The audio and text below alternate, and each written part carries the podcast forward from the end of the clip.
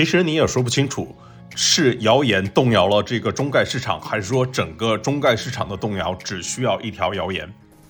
就现在人人心惶惶，就随便这个一点点消息，这个大家都慌不择路。特别是昨天美团美团那个消息出来之后，就是大家想到说腾讯是不是也这样？其实那个就是雪球上面的这个人也不是一个很重要的人，这个人也没有什么粉丝，反正就是一发，大家就各个群疯转啊！我开玩笑说，这个就是 K 线这个空头排列的时候，这个呼吸都是错的。太卑微了，现在这个投资者。那那你怎么不说那个上一轮那个腾讯暴跌的时候，不就是因为一个号称是央媒，但其实央媒的那个孙子辈的那个呃一个媒体发了一个什么东西嘛？然后哗，大家都说哦，央媒发话了之类的。我今天听的笑话是说那个游戏版号的说那个快手跌了，然后我一想，快手有游戏吗？那你说快手到底要不要做游戏？对，这特别神奇这事儿。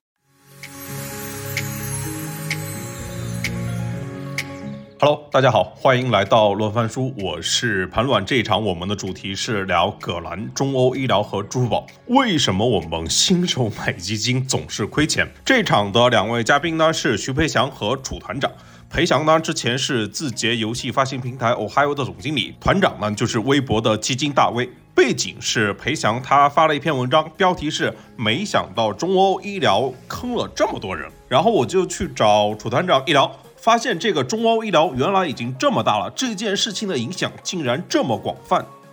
对这个事儿，其实已经有一阵子了。我写对我写我写这个文章是周末写的嘛，然后其实这个事儿确实已经发生几周了。然后我其实之前没关注，因为我一直做偏指数基金，就不太去涉及主动经理。后来在社区看大家骂特别狠，我就好奇，我说怎么回事儿？哎。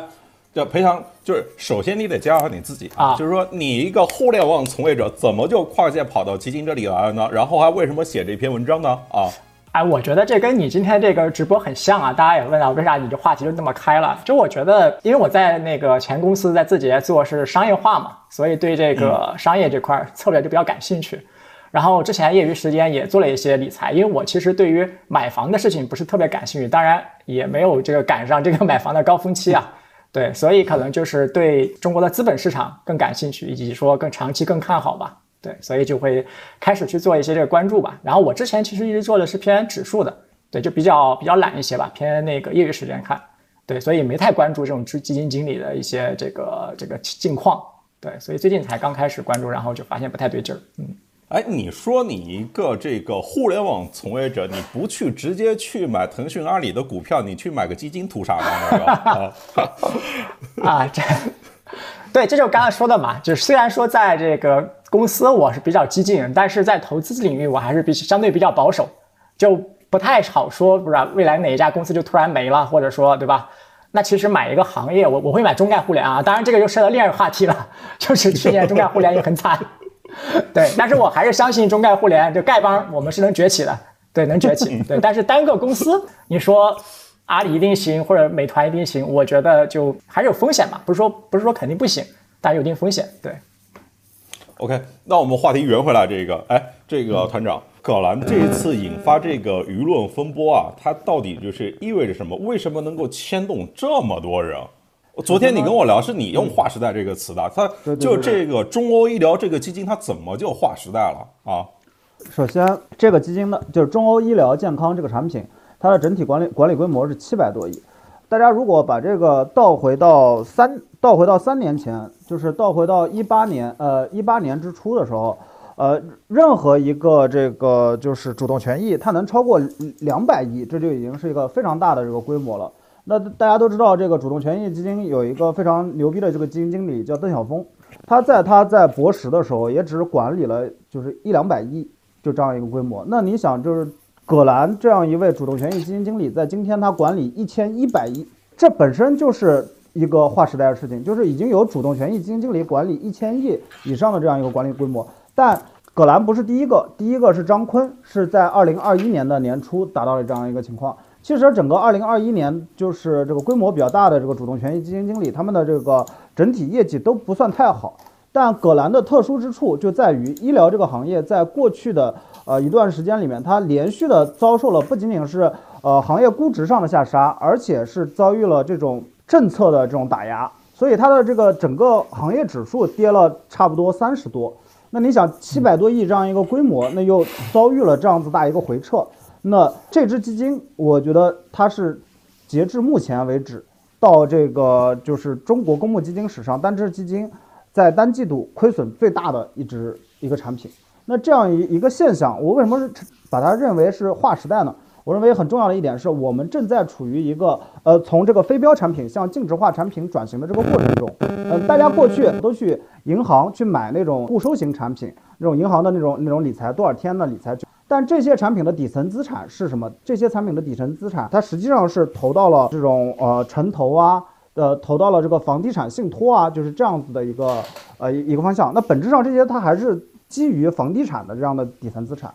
但是资管新规的到来，它最后就把而而且还有这个就是呃由于这个房住不炒，把这个这类底层资产给它收缩了。那再加上我们的资本市场在大大幅度的这个发展，那这就导致了在过去三年里面，我们的这个公募基金的这个整体管理规模其实是。暴涨，在这个刚刚结束的二零二一年，我们的公募基金管理规模突破了三十万亿，而行业内普遍认为这个规模突破五十万亿是没有没有疑问的。它在未来几年内，就是资产管理和财富管理这个赛道，可能是中国最好的、最有确定性的增长赛道。那在这样的环境里面，这样的一个一个主动权益基金经理亏了，给投资者亏了，在单个年度里面，可能给投资者亏了近两百亿。这样一件事件，一个时代浪潮，全民参与，最后。引发了一些乱象，就是这个乱象是一个最大的乱象，这就是我认为它是划时代的这个意义所在。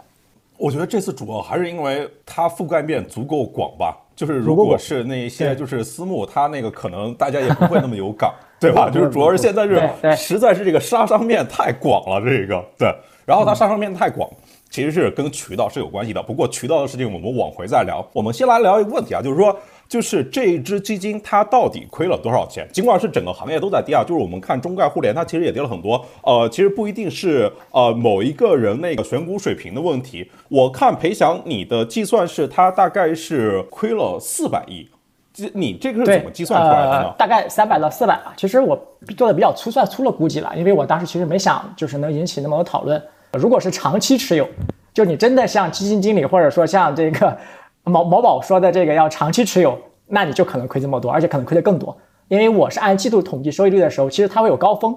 就有可能咱们看到三到现在收益率是负三十，如果你按高点买，可能负四十会更多，因为它它最近这一季度亏太多了，而且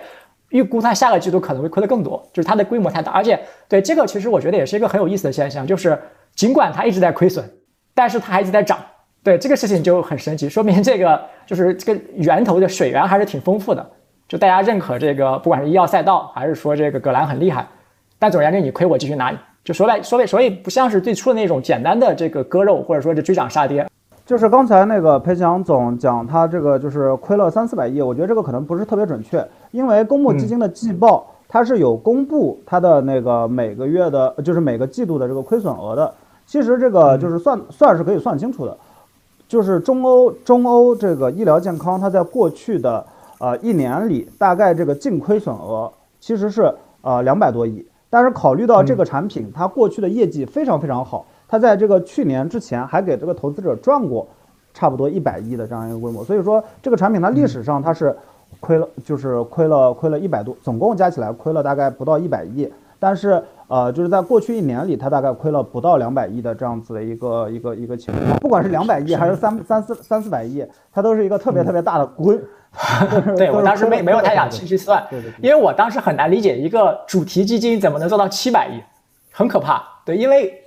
医药只能买那些股。对，这个我觉得是跟我们我刚才讲的那个大环境是息息相关的。今天你作为一个在这个京沪深这样子一线城市的这个城市中产，当你的这个房票用完了之后，你其实能去配置的资产是越来越少的。包括今年有很多的这个地产的理财在暴雷，然后再加上很多非标的这个理财，就是过去很多有钱人都买信托嘛，但其实现在信托的这个底层资产就是也越来越少，他也没有信托去买了。过去大家去诺亚、去这些三方平台买信托，那现在也没有了。那只有在这样的一个情况下，中产他只能把自己的钱掏出来来买基金。那么买基金的时候，大家其实都知道中国有一些什么样的特特性啊，消费好，医药好。啊，老龄化，对吧？老龄化了要买医药，就是所有这个这个，我觉得就是，哎，那个支付宝好像最近最近开始推那个消费了又。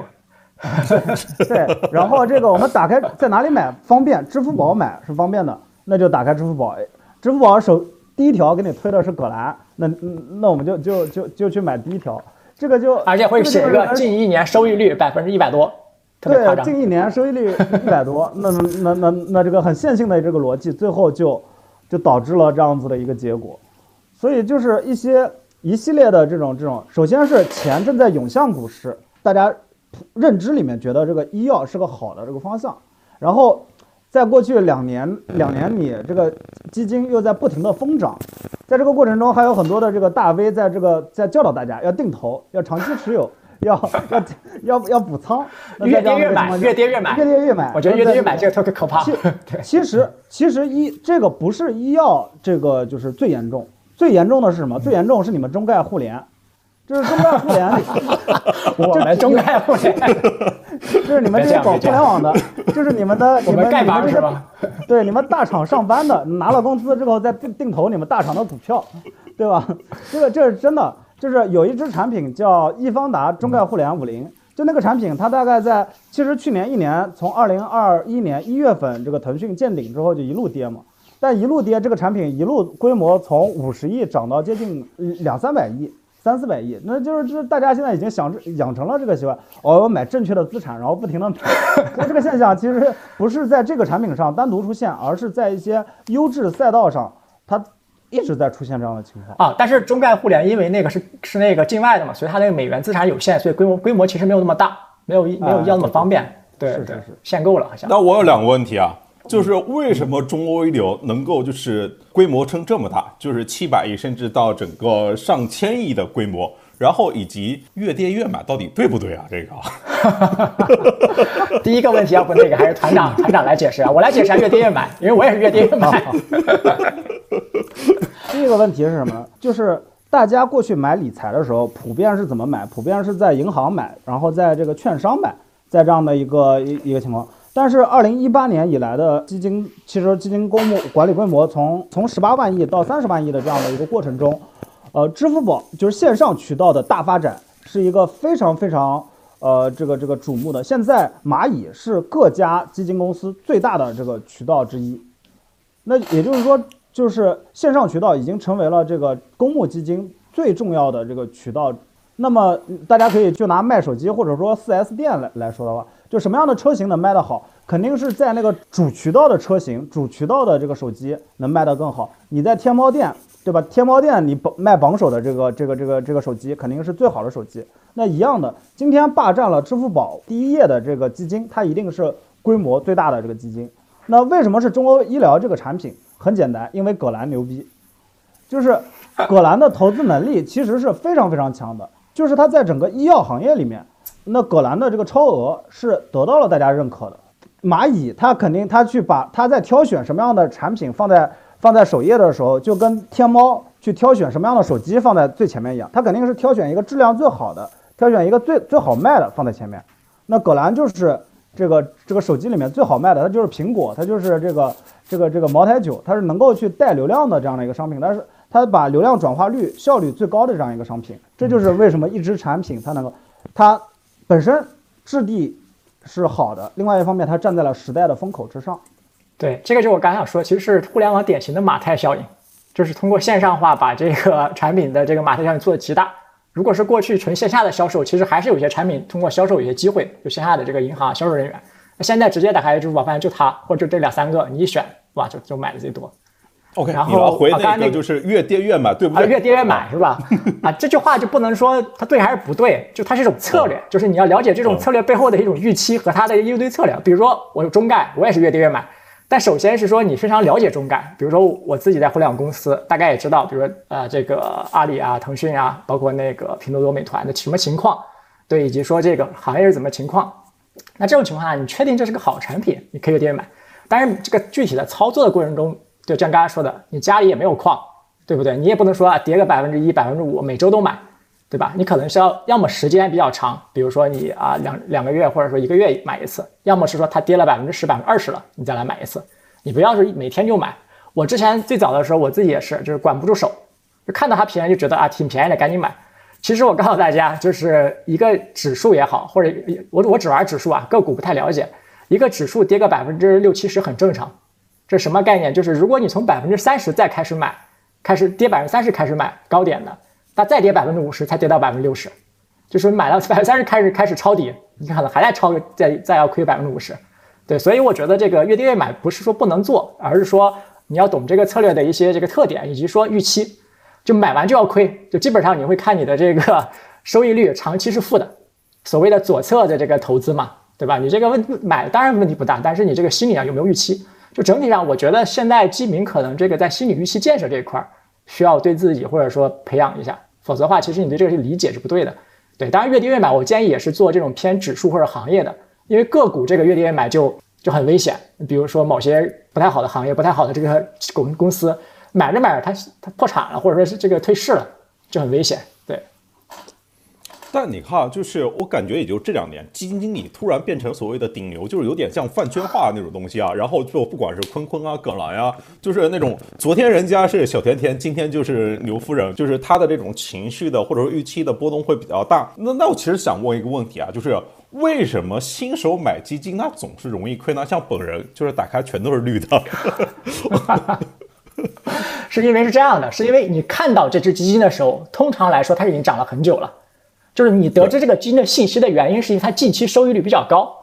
但是呢，在指数或者基金这个行业，均值回归总是没法避免的。就是我们称叫均值回归，总是会呃不可会迟到，但不会缺席。然后通常别人告诉你啊，我买这个买了已经买一年了，涨了百分之二百了。然后你现在一进去，咔，百分之三十跌，这就是这样。对，每一次都是别人说他买这个赚了很多，他推荐给我，然后我去买的。就是就是，我理解基金是一种跟商品不太一样，商品是越买它的规模化效应越大，生产成本会低，就是群众的眼光是雪亮的。比如说这个这个这个电器，这个这个某个电器它非常好，大家推荐你就买，然后这个商家可能还会薄利多销。但基金不是，因为基金背后的公司是有限的，你越买价格越高，越买价格越高，其实性价比就变差了。对，所以你这个跌是早晚的事儿。对，而且平时你其实不关注基金，你不知道哪个哪个低估了，哪个高估了。等你知道的时候，一一般来说都是这个基金已经贡献了很高的这个收益的时候，那接下来它可能就回归到它正常的价格，那往往就会跌。对，这也是美那个葛兰这个就是就是这个互联网平台这个推荐之后的这个效果还是挺明显的，就是买来就跌。就是我连买个鼠标，就是百十块钱的东西，我都有反复那个拼夕夕，然后这个京东、淘宝到处挨家比一下。几万块钱的基金，我可是那个人一推荐，我一看那个标着，哎，过去一年可能过去几个月涨了百分之三十，我就直接给他买了。我觉得这个点就是那个平台方、渠道方也有责任了。哎，我我想问这个这楚团长一个问题啊，这个。就是基金应不应该当做商品来卖？我看珠宝那个精选，我就觉得好，就我进去看，就是告诉我收益很高，赶快来买这种东西。但是就反正我就是非常轻松的、顺滑的，就跟刷完一条短视频一样，我下了一单几万块的基金。基金应不应该当成商品来卖？我我首先跟你们讲就是什么呢？就是现在的这个实际情况就是，新一代的，就比如说九五后这代人，他们买基金就是就是按商品来买。我跟你们讲个真事儿，就有一年我回家，然后我那个表弟，你知道吗？九九九五后，然后长得特别帅气，然后家里也特别有钱。而表哥，我我最近在买买买基金，你帮我看看这个基金。我让我打开他那个基金，买了一排，你知道吗？刷好几瓶啊，然后就就什么都有，就什么这个美丽中国，什么什么医疗健康，什么消费，什么什么价值发现，什么什么逆向投资。我说你你你这些基金，这都是你怎么买的？你为什么买这些基金？他说。呃，这个这个基金经理头秃的，人人家讲这个头秃的这个基金经理要买，然后说说说这个基金，说这个基金是这个叫美丽中国，你看这美丽中国这个名字，这种这种基金还能不涨？那肯定涨呀。然后还有什么什么千奇百怪？哎，你看这个基金经理，这个这个这个霍天富的这个基金经理长得这么帅，我靠，这要买啊！我靠，就是他他们买基金，他不是按照这个投资的逻辑，买了也几万块钱。那那就是买了六十五只，我给他仔细数了一下。那其实这个裴翔、裴翔总可能知道，就是我们正常去做资产配置的时候，我们可能配置五到八种资产就差不多了，就是这样子的。他他买这个基金的行为，你看他今天跟他跟这个逛小红书下单有什么区别？没没有任何区别。还有一点就是，我们今天在买这个基金的时候，这这在互联网上买基金的这个这个行为，它的这个合规性，我觉得是受到质疑的。过去我们买基金需要填一堆表单，对吧？我们要抄一句这个这个这个话，哎，我我我我我以明晰这个投资风险，然后我我我画，然后拍照，还要拍照把它建。但今天呢，这个互联网买基金这个这些动作已经通通被省掉了。这些动作是怎么被省掉的？它是因为余额宝这个东西的这个大发展，大家在买入余额宝的时候，实际上是买入了一只这个货币基金。那在那个过程中，大家已经把这个基金开户这个动作已经全都做掉了。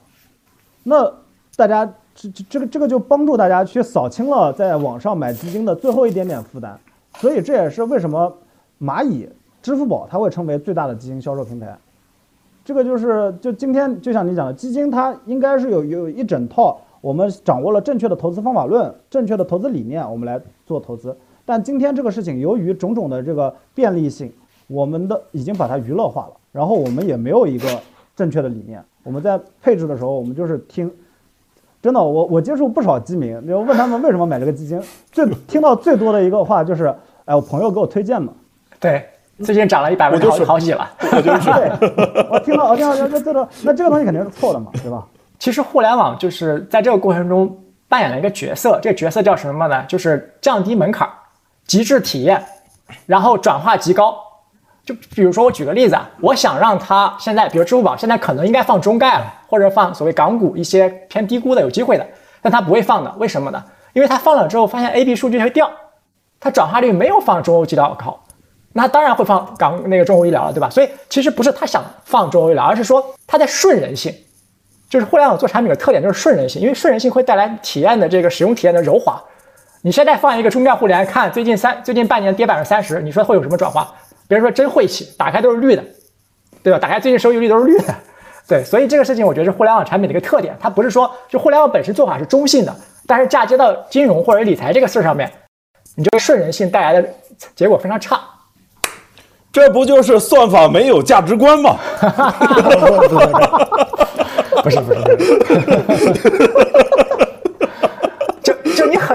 这就跟什么呢？这就跟看书一样，你很难做一个 app 让用户看那些很严肃的书籍，对吧？这个很难的，这是一个顺人性的事情。对，所以刚下面叫居涨杀跌嘛，这个是，所以我不认为说支付宝和蚂蚁金服他们故意的怎么怎么样，而是说他只要追求这个转化率高、使用体验好，满足大家就开短期开心，他就必然是这个结果。对，而且会放大这个事情，因为金融就是有一些风险，以及说它就是在逆人性做嘛。逆人性就意味着你要做的很慢，或者说是这个很小众，大众就会这样。对，大众可能就是会这样就这样杀跌，你才有转化率啊。否则你刚才说的放一个近半年涨百分未跌百分之三十，然后未来可能涨的基金，虽然是对基民好，但基民是不会点击的，因为觉得哇这个基金不行，垃圾。对我，我觉得这个是那个，这个是一个，对，是一个核心的原因，也不是说他真的是纯粹为了说为所谓的这个啊，周跟他有关系，我觉得不是这样，他选基金也是好基金，对，也肯定是好基金，葛莱比较厉害，对，超额收益也很高，对，但是就是这个结果，结果就是这个结果，对，所以这个是一个我觉得当下的一个核心的一个难难点吧。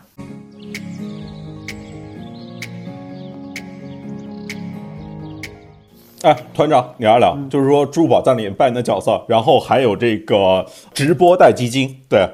这个是是是两个是两个方面。我首先讲支付宝的这个东西，支付宝是一家互联网企业，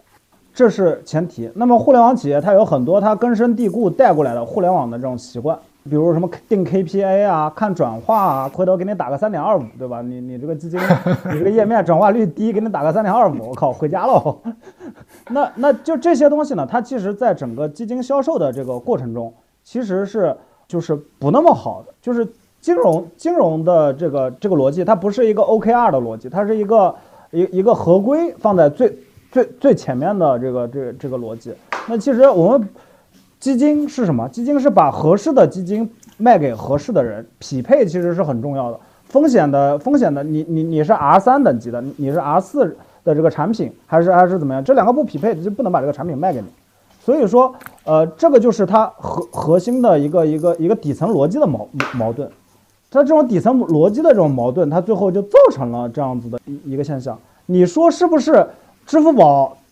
就故意要让这个这个投资者亏钱，不是的，支付宝一定是想让他的这个这个投资者都都赚钱。但问题是，支付宝的这帮子创业的人，他的这个逻辑的底层思维是 KPI 思维。我再换一个 APP，这个 APP 的名字叫且慢。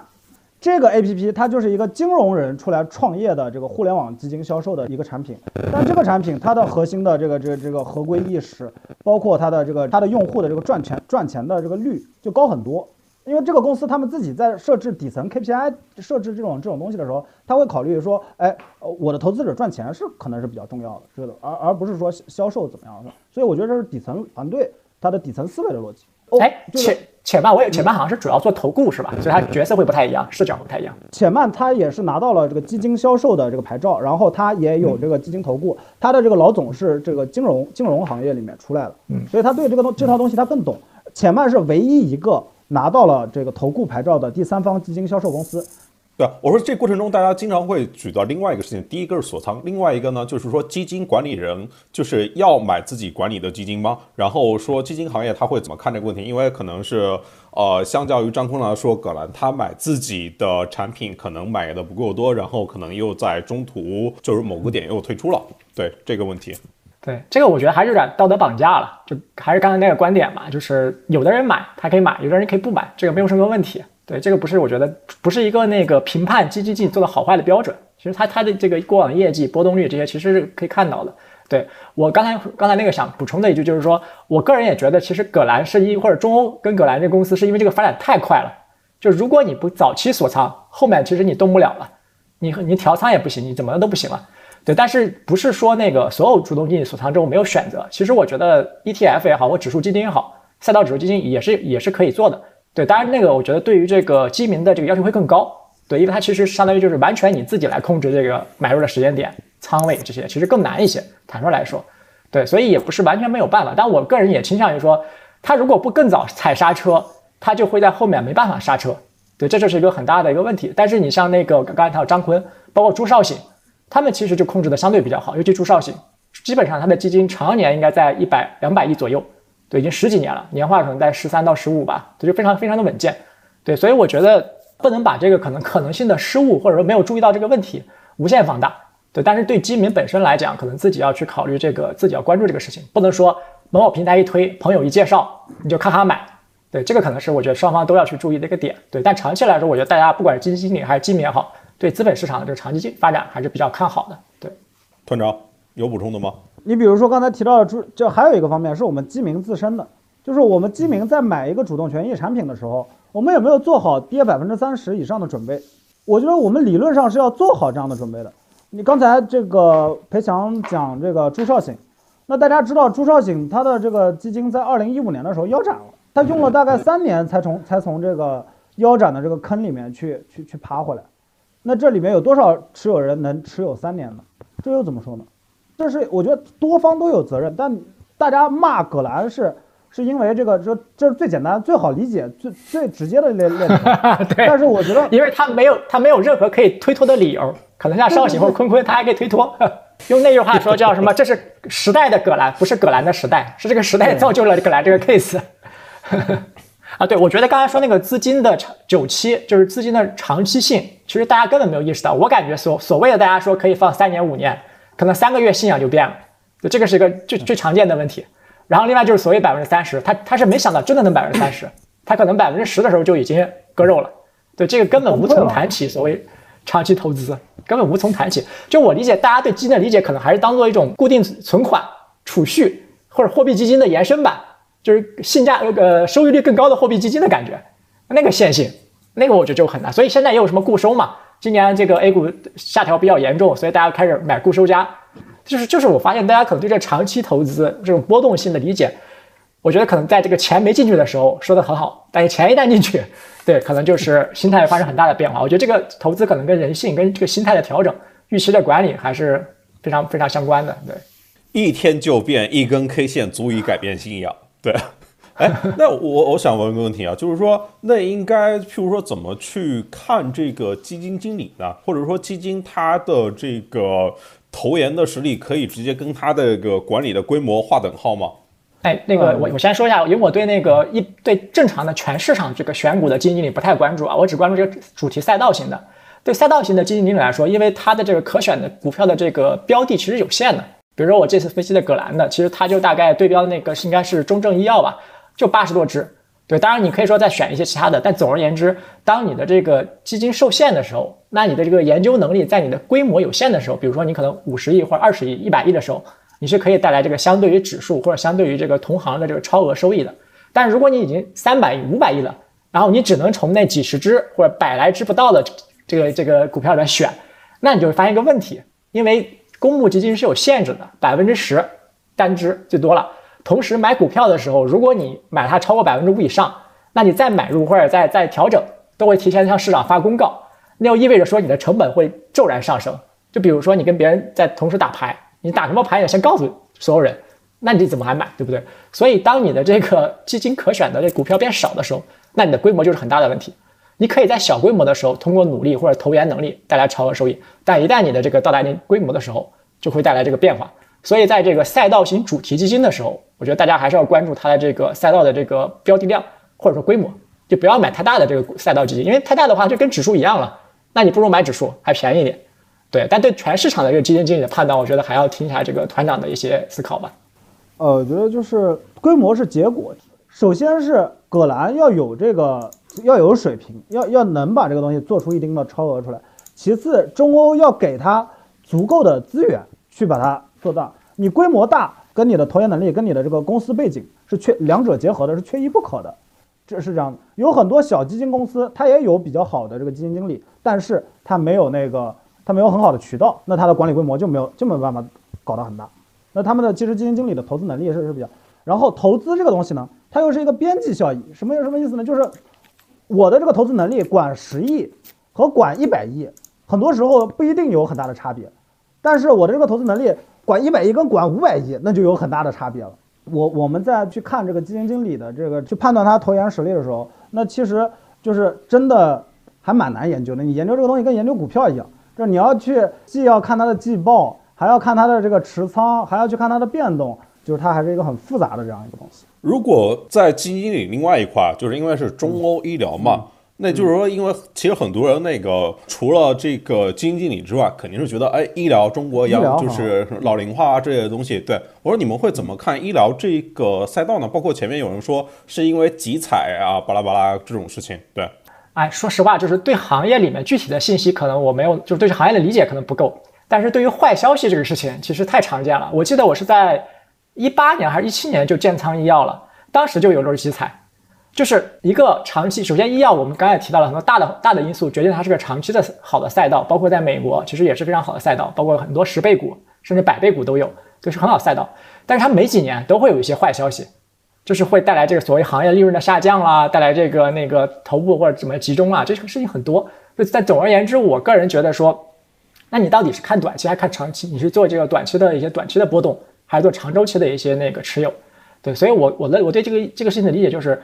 可能医药里面会有一些这个细分的一些变化，对，但我自己的话其实不太去看二级行业，对，可能看整体，对，整体来看这是一个很好的赛道，然后同时有一些利空消息会经常让你有很好的价格去可以在这个一些好比较好的位置去去建仓，对，那这个可能是我主要的一个观点，主要去或者我的操作逻辑吧，对，是这样的，但基金经理他其实会看得非常细，他的超额收益就来自于说。对这个细分行业的一些趋趋趋势的变化的把握，以及说一些比较好的优质企业的一个去调研或者去挖掘，对，这是一个经常常见的做法。对，很多人在谈到集采这个事情的时候，那其实我们要涉及到一个国家的医药医疗的整个体系的这个政策，它其实是有两种，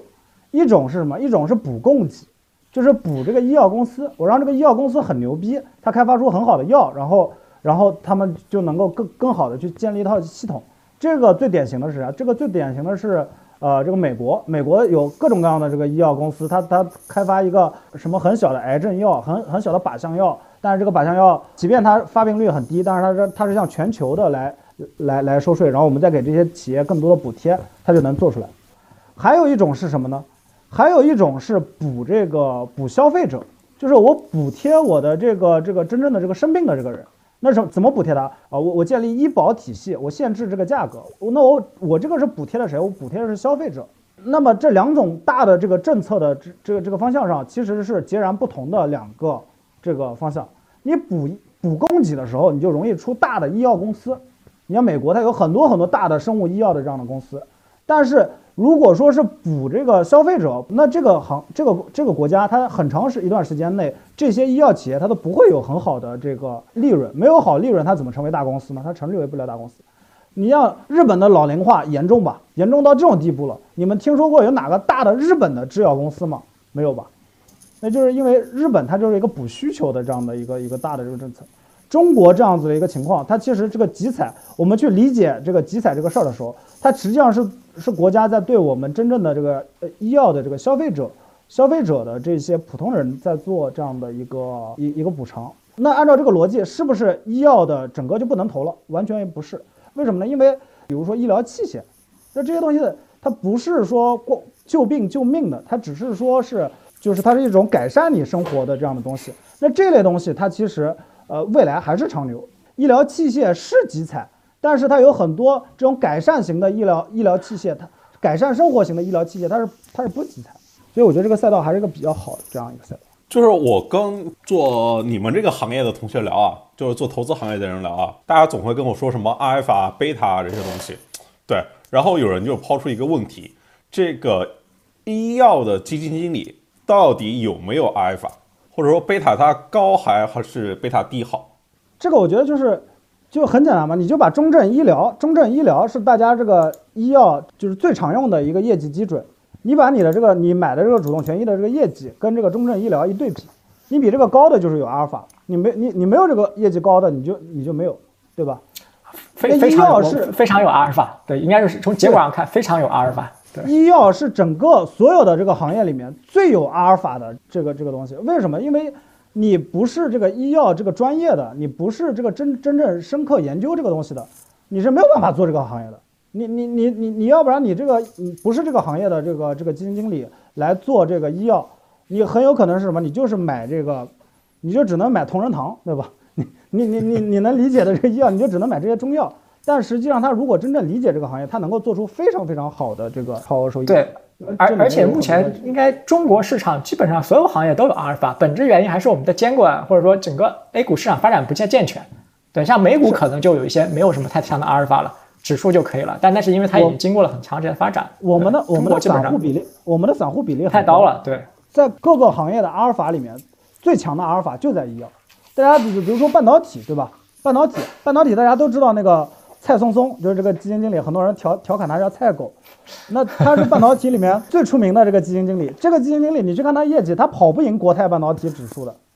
他是跑不赢的。但是我们的医药基金经理很多都是可以跑赢这个这个指数。他们对于这个这个东西的就是这个理解是很深刻的，所以最大的这个主题基金就出现了在医药里面，就中欧葛而不会出现在那个半导体那个里面。对，哎，那问题是，譬如说葛兰，他和其他的医药基金经理有什么异同吗？下手重，我的一个我的感我的一个感触是他下手是比较重的，然后他在选股上是有是是比较坚定的，他在这个他在这个。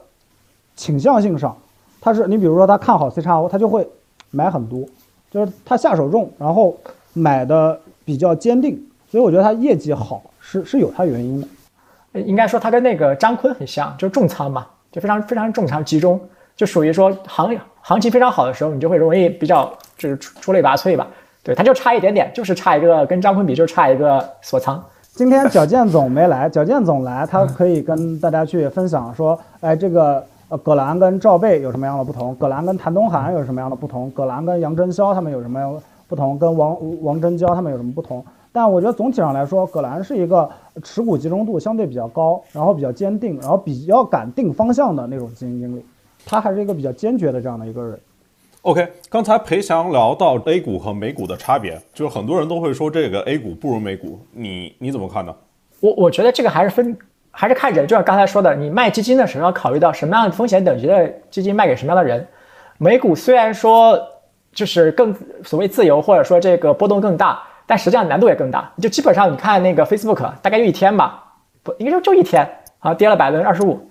对，这这这这基本上你你这很难，在中国 A A 股很难接受这件事情。而且在海外，基本上散户或所谓的个人投资者都是以指数为主。都是标普或者说是纳斯达克，他其实不太会参与这个选股。对，在中国就不太情况不太一样。但是我最近我前段时间吧看两本书，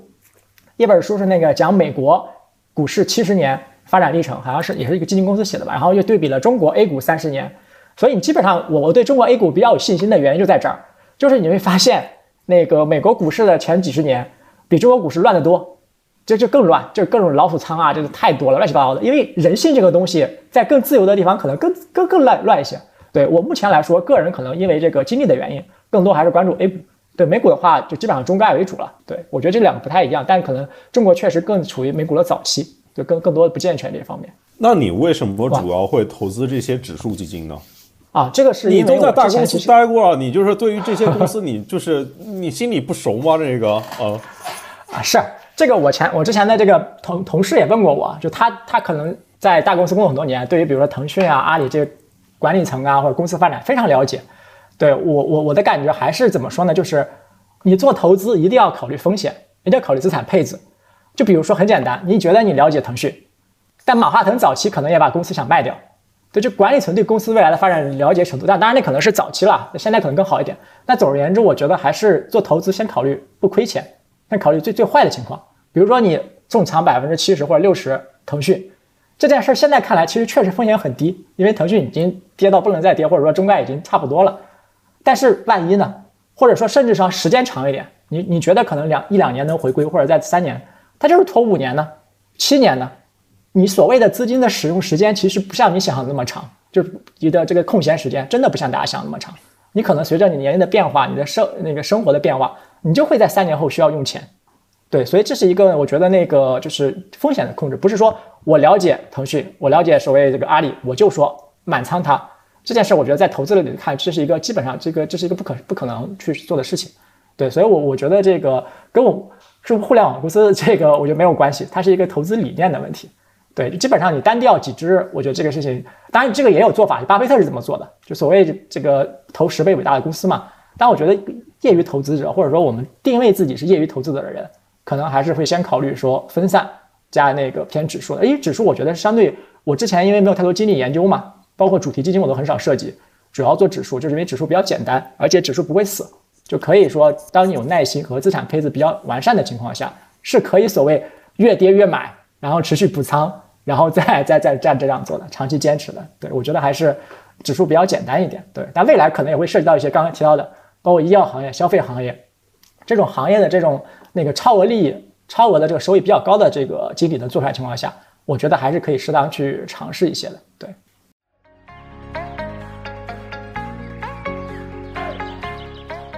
OK，咱们再回来再聊一聊渠道啊，就是渠道在这件事情里面所扮演的角色。哎，我想问一下团长，就是说今天的公募基金和支付宝是一个什么样的关系？因为刚才聊到应该是支付宝是公募基金的第一大渠道了，然后以及那个就是基金它的那个排行榜，它的销量的排行榜和业绩的排行榜，它有什么作用，以及有什么样的反作用？第一呢，就是对于公募基金来说，最重要的渠道还是线下渠道，就是还是银行渠道，还是。但是支付宝它作为线上渠道的最大甲方，就是它是线上渠道最大的最大的爸爸，那它在这个线上渠道的这个影响力是是独一无二的。我我我举个例子，比如说中欧基金来说。可能这个招行，可能兴业银行，可能工商银行这些渠道，这些渠道的整个在它销量可能超过百分之七十。那么支付宝可能占它的这个线上销量总销量里面可能超过百分之二十。那支付宝这个单个渠道对于这个对于基金公司来说是非常非常非常重要的这样的一个一个情况。那我这这里面就举个例子，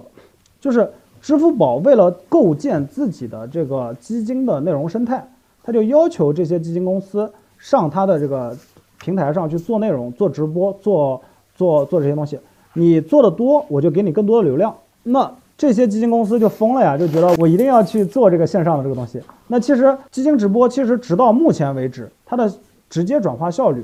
都比较差，它没有出现一个像李佳琦或者薇娅这样的人，他真的能把这个直播直播转化做得很高，它其实是没有的。但是这些基金公司依然乐此不疲的去愿意去做这个事情，就是因为支付宝会。依据这个东西来给他们分发流量，嗯，你就看支付宝对于这些渠道来说是什么样的一个级别。我再举个例子，支付宝它可以定向的邀请基金公司的著名的这个基金经理去发产品，哪怕这个基金经理不想发产品，他最后也会给这个面子。可见这个就是就是大渠道的这种威力，这种这种威慑力。整个基金的直播是个非常非常内卷的这个行业，就是大家就是为了抢这个支付宝给的这点流量。这个非常非常互联网，你这互联网公司都是这互联网的这个平台上的这所谓创作者，或者说那个小 B 吧，我们称之为小 B 都是这样。那基金公司变成小 B 了，本质上对电波嘛，是，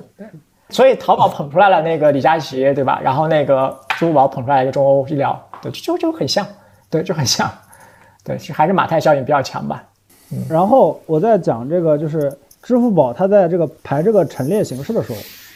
那按什么来排列？那基本上大家都会就是约约定俗成一个综合算法，然后可以给你选择说按销量排，按好评排。按这个什么人气排，对吧？就是就这样子一个东西。那其实就像我们刚才讲的，这个支付宝的这个东西，它某种形式上它也是一种互联网的这个这个这个电商平台，对吧？那它也只有按销量排，按好评排。好评就是业绩，对吧？销量就是就是销量。那这次很多这就是我刚才说说的问题，它跟那个李佳琦那不太一样。李佳琦卖的越多，他拿到的单价可以越低，对消对对对客那个消消费者来说是好事儿。但是如果说中欧就不一样了，我卖的越多，把这个撑得越高，把这些头部公司的估值越来越高，越来越高，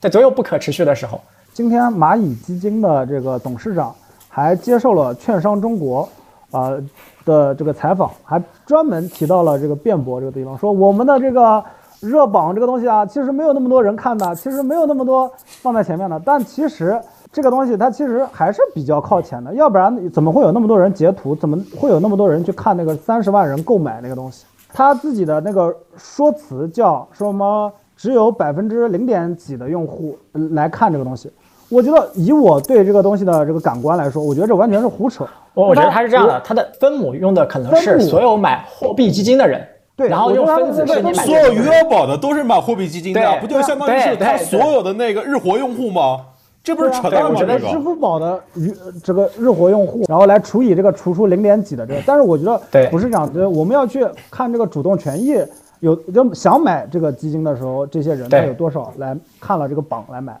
所以，按销量买这个东西，它不符合投资的基本逻辑，不是买的人越多的这个基金越赚钱，人家讲一赚两两平，这个这个七亏，七亏，你买的越多的人，他他买的越多的这个东西，他他越容易亏损。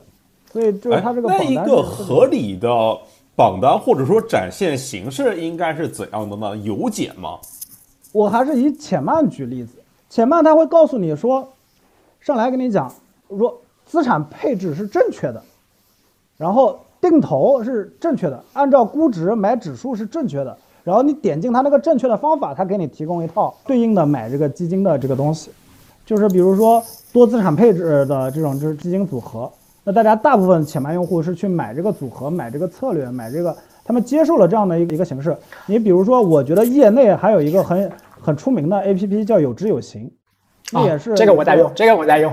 对吧？就是这个 APP 也是，它就是上来先告诉你什么是正确的，你先按照这个正确的这个方式来做，他不是上来就卖卖这个东西给你。对，这个我想补充，对对，这个我想补充一下，就是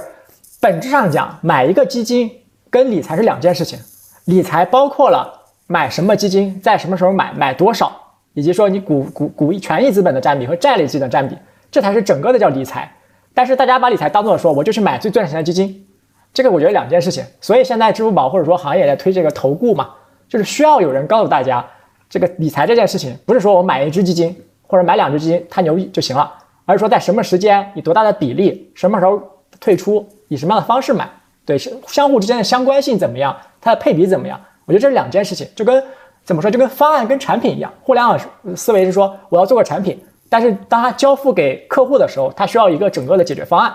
对我觉得现在没有解决解决方案，现在是相当于投资者自己在做。实际上大家不会怎么解决，但是大家看到了一堆工具，一堆扳手，对吧？所以就所有的螺丝钉就扳手就上了。对，实际上那个螺丝钉该怎么用，用用在哪，其实大家都没想过，大家都自己不太了解。对，为什么我自己做指数呢？就是因为指数作为一个螺丝钉。它相对来说好操作一些，好扳扳手好搬一些，对，所以我觉得现在大家就是支付宝这种让基民直接去买基金的方式，对大部分基民来说，可能门槛还是过高了。大家把这个理财简单化为买基金，其实不是。对，这个我觉得是下一步可能行业整体都要去调整的方向。这其实是不是也是跟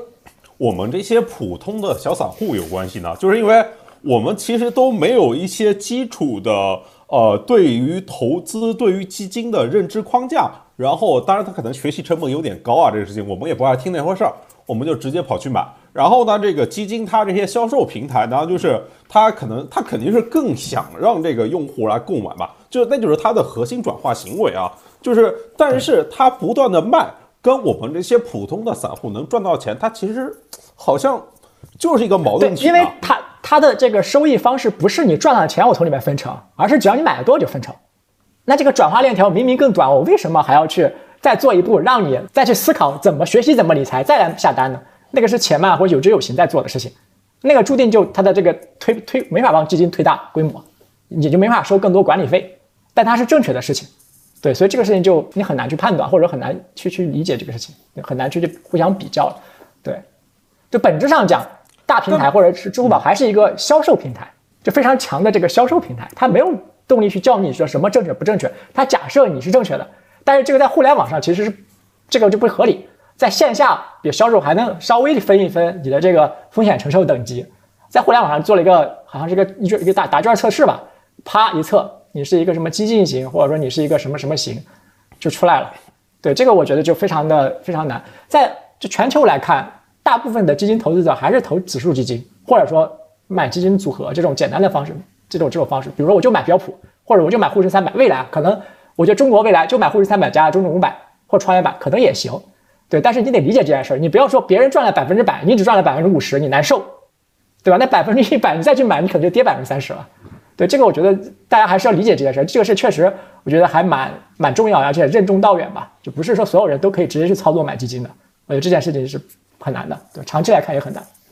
所所以说，我们再来聊聊投资者这个问题啊，就是说，呃，我说普通用户的这个投资者，我们刚才聊了基金经理和这个渠道，就是投资机构、基金经理和渠道的问题，我们再来看一看这个普通的投资者的问题。但问题是，你你你想想，就是就刚才那个裴翔说的，如果他给我推一片绿油油的，就是在跌的那些东西，我也不敢买啊。他给我推的全都是形势一片大好，但是等我买进去，他就往下跌了呀。这个时候就是说，但平台它的核心又是为这个它的销量，这是它的核心转化。我们刚才也聊了嘛，就是啊，好像真的很难解啊，这种这这个问题啊，就是因为平台真的没办法坚持去做那些逆人性的事儿嘛，对吧？你要因为你要一个规模的用户行为，是是是，就这个东西就是我们在走的都是美国他们在这个财富管理这个行业已经走完的这条路。其实我我看了，我算是看了很多这个证券史，就是证券市场发展史的这种文章。大家可以去看看那个香港的这个市场，然后美国的这个市场，然后这个台湾的这个市场。台湾更疯狂，台湾我发现中国人还是很很爱赌的，就是两岸三地的这个同胞，这个就是在赌博这件事情上爱好是一样的，就是这个市场都有特别大的波动啊。那最后其实有一个结论，我想跟大家讲说，就是投资者这个东西是不可以被教育的，就是投资者只能被消灭，他不能被教育。就你你你你你教育他说，哎，你好好的政治不正确，我感觉。不不不，你你就是他他他是我我在评论海外市场，不是我们资本市场，我们资本市场都好的。待会儿剪掉。就是这个海外资本市场，它这个很多年发展，它就它就它就有这样的规律，就是这个投资者在一轮一轮的疯牛，在这种大的这个波动中，他去参与那种愚蠢的这种这种操作，他去买那些那些他他他没听说过的概念股，最后他最后都是被亏得一塌糊涂。那亏到最后他会怎么样呢？最后他会出现一种一种一一种东西，让他让他这个无回撤的让他买，他会他会出现一种像银行理财一样的东西，你反正看不到回撤，你最后你就把它买上去。那在美国这个东西叫什么？在美国这个东西叫四零一 K，对吧？就是从你每个月工资里面扣一点之后，你也不用管，你也你投资者你也不用管这东西怎么投的，反正我帮你配好了，你就你你你每个月给你扣一点这个钱啊，你你要是这个能承受波动一点，你年轻一点，我就给你多投一点股票；你年纪大一点，我就给你多投一点债券。你最后你每个月这个这个弄点钱。我我问过一个那个那个苹果的，就是在苹果上班的一个一个一一个人，就是。他这个苹果给他投的这个这个这个年金，它包括三种还是四种？这一种是这个国家的四零一 K，还有苹果给他的这个企业年金，还有州政府给他这个州居民的这种这种年金。那他反正每个月就把自己的这个工资，还有一部分这个钱拿出百分之二三十，你就交给这些东西，还能抵税。那他们很开心啊。最后到年老之后，他们这个东西还有一个比较好的投资回报，他们就拿这个东西养老。这是美国最后就就发展成这样子。那对于我们中国来说，其实我们中国未来一定也是这个样子，我们一定也会去学习这这条道路。我们今天其实企业年金已经在投了，我们的这个社保已经在投了。那未来就是需要去。呃，就是要去找到一个方案来给这个这个我们的这个这个投资者去提供一个真正的长期可以投的东西。我看裴香总写的那个文章里面，就是讲说要有基金投顾来解决这个基金投顾是不是一种方案？我觉得可能是的。还有这个养老的这个 FOF，现在很多的人都在谈这个，就是你买养老 FOF，就是给你去抵你的这个递延税，就这样的一个政策。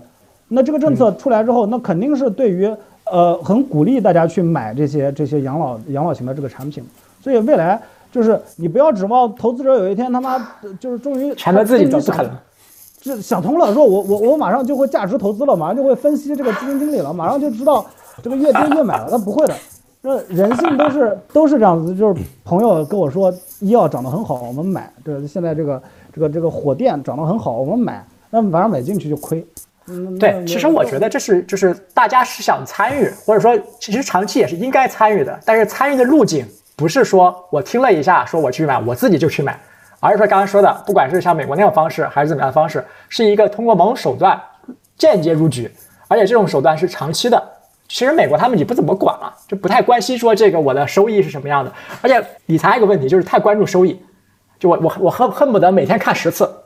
就这个就就就就很难去说所谓长期价值，所谓什么什么的，觉得没办法。对，但是如果你真的从所谓年金的方式参与，或者说这种那个国家的行为或者公司的行为，其实你就不太关注收益了。那样反而对于股市的烫平波动是有好处的。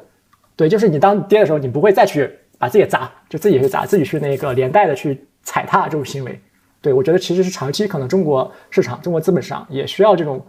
社保啊，或者说养老金的一个入局，这样可能会更好一些。对。OK，我们最后就再来聊一聊，就是我们怎就是基民，就是我们这些普通的小散们，怎么能够长久的在这个市场里面待下去，也享受到这一些发展的红利啊？或者我们现在在就问这个问题吧，就是说，呃，先问裴强，就是投资理财对你意味着什么？就是你自己怎么定位这件事情？这这其实是个挺好的问题，对，因为我我的朋友可能知道我是去年就离职了嘛，相当于就是不工作了。对，对我来说，我可能现在相当于是全职在管理自己的财产，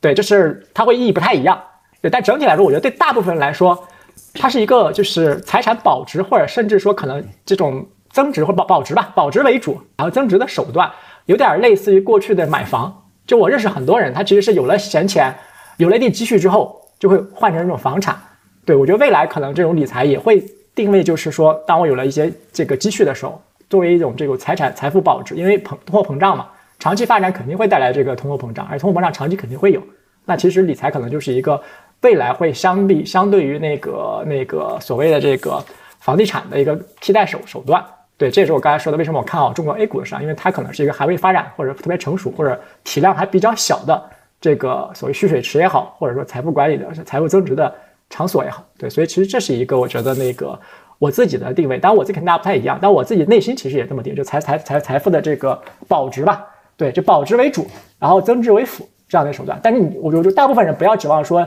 理财或者买基金能发财，我觉得那个就心里就肯定肯定不对了。但综合来说，房地产也好，啊，股票也好，甚至债券也好，甚至现金也好，都是资产配置的一个手段而已。你要调整这个比例，而不是说我 all in 在这个股票上，其实也不合理。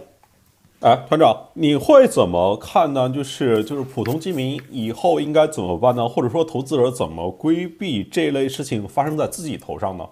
我我想先跟大家举一个例子，就是过去过去二十年中国人发财，就是最大的这个中最大最大一批人中国人发财是干什么？是买房，对吧？那他为什么大家能买房能能能发财？如果说有这样一个平台，把你的这个房产证，对吧，可以自由的交易，可以像像这个二级市场一样交易，然后把把你房价每天波动也把它画出来，你你你可以随时的交易这个东西。那你想，这个中国还有多少人能够通过自己的这个房价？发财，很少的，很少的。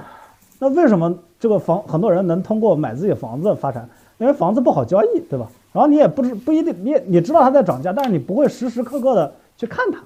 对吧？这个房子交易的时候，那其实我们可以把这个逻辑啊，就搬到这个买基金什么。我们首先要买一个比较好的房子，我们要买在这个二环内，对吧？买在这个京沪深的这个二环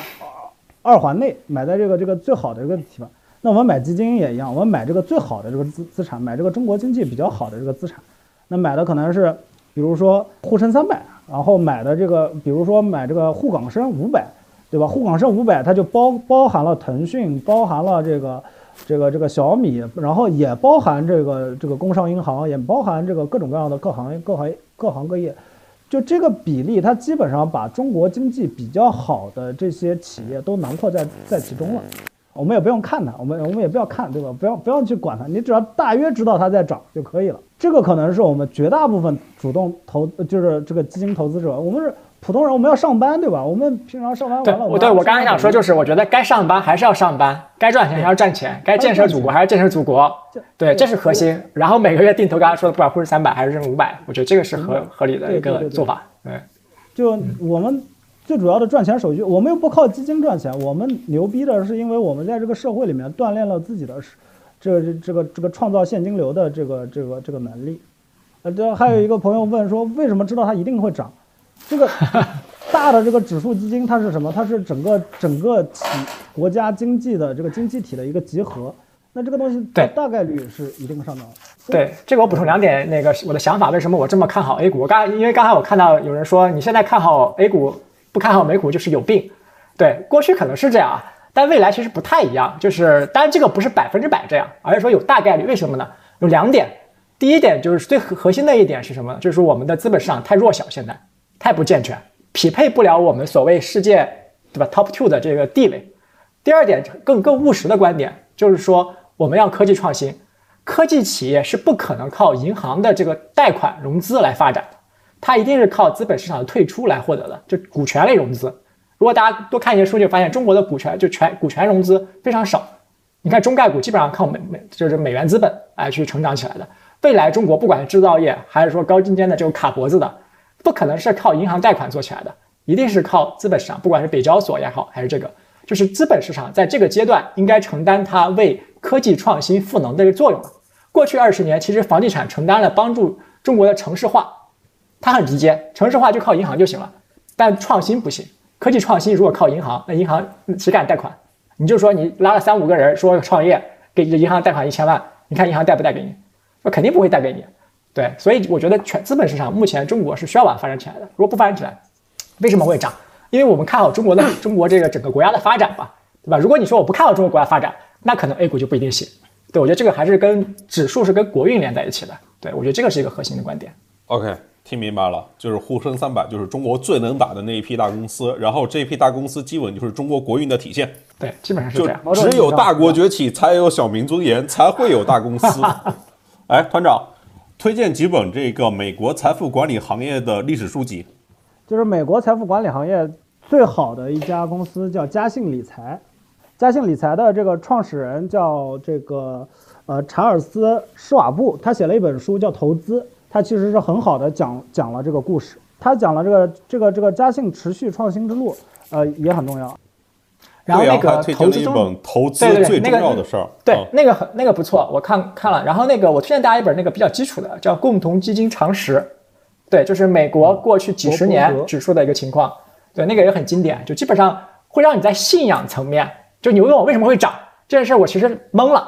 对，因为我所有看到的事情，就是历史的发展都是这样的，但我确实不知道为什么，我确实不敢百分之一百的保证什么时候会涨起来。对这件事确实很难，这就是投资我觉得魅力所在，就是它是概率性事件，对很难，但是更大概率长期看来会涨。对，然后下面同学提到说沪深三百的问题，传统金融过大，对这个其实沪深三百已在改革了，就是加入更多创新创业板。如果大家比较在意的话，也可以去看那个 M C M S C I 五零吧，那个可能会更集中、更分散一些。但整体来说，我觉得这这这属于术的层面。大家在道德层面一定要理解这件事儿，就活在这儿就行了。至于说这你是 M C I 五零还是沪深三百还是中证五百，你无非就是年化长期来看零点五还是一一点五个点而已。对我觉得在在细节上不用太雕龙，对你能活下来才是关键。对你有什么办法活下来？对，沪深三百这个成分已经跟以前有很大不同了。我们在二零一五年之前，这个就是。呃，沪深三百还基本就是消费还只是一个非常小的分支，但是经过这五这五到七年这个白酒股的大涨，那其实今年这个就是消费在整个沪深三百里面已经基本上属于，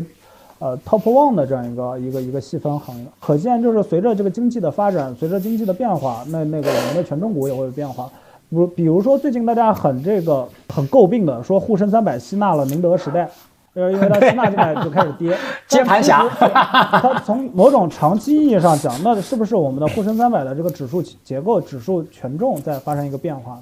那总体来说是很健康的。沪深三百，我觉得唯一的问题就是它没有腾讯，没有这个港股在港股上市的这些优秀的这个企业。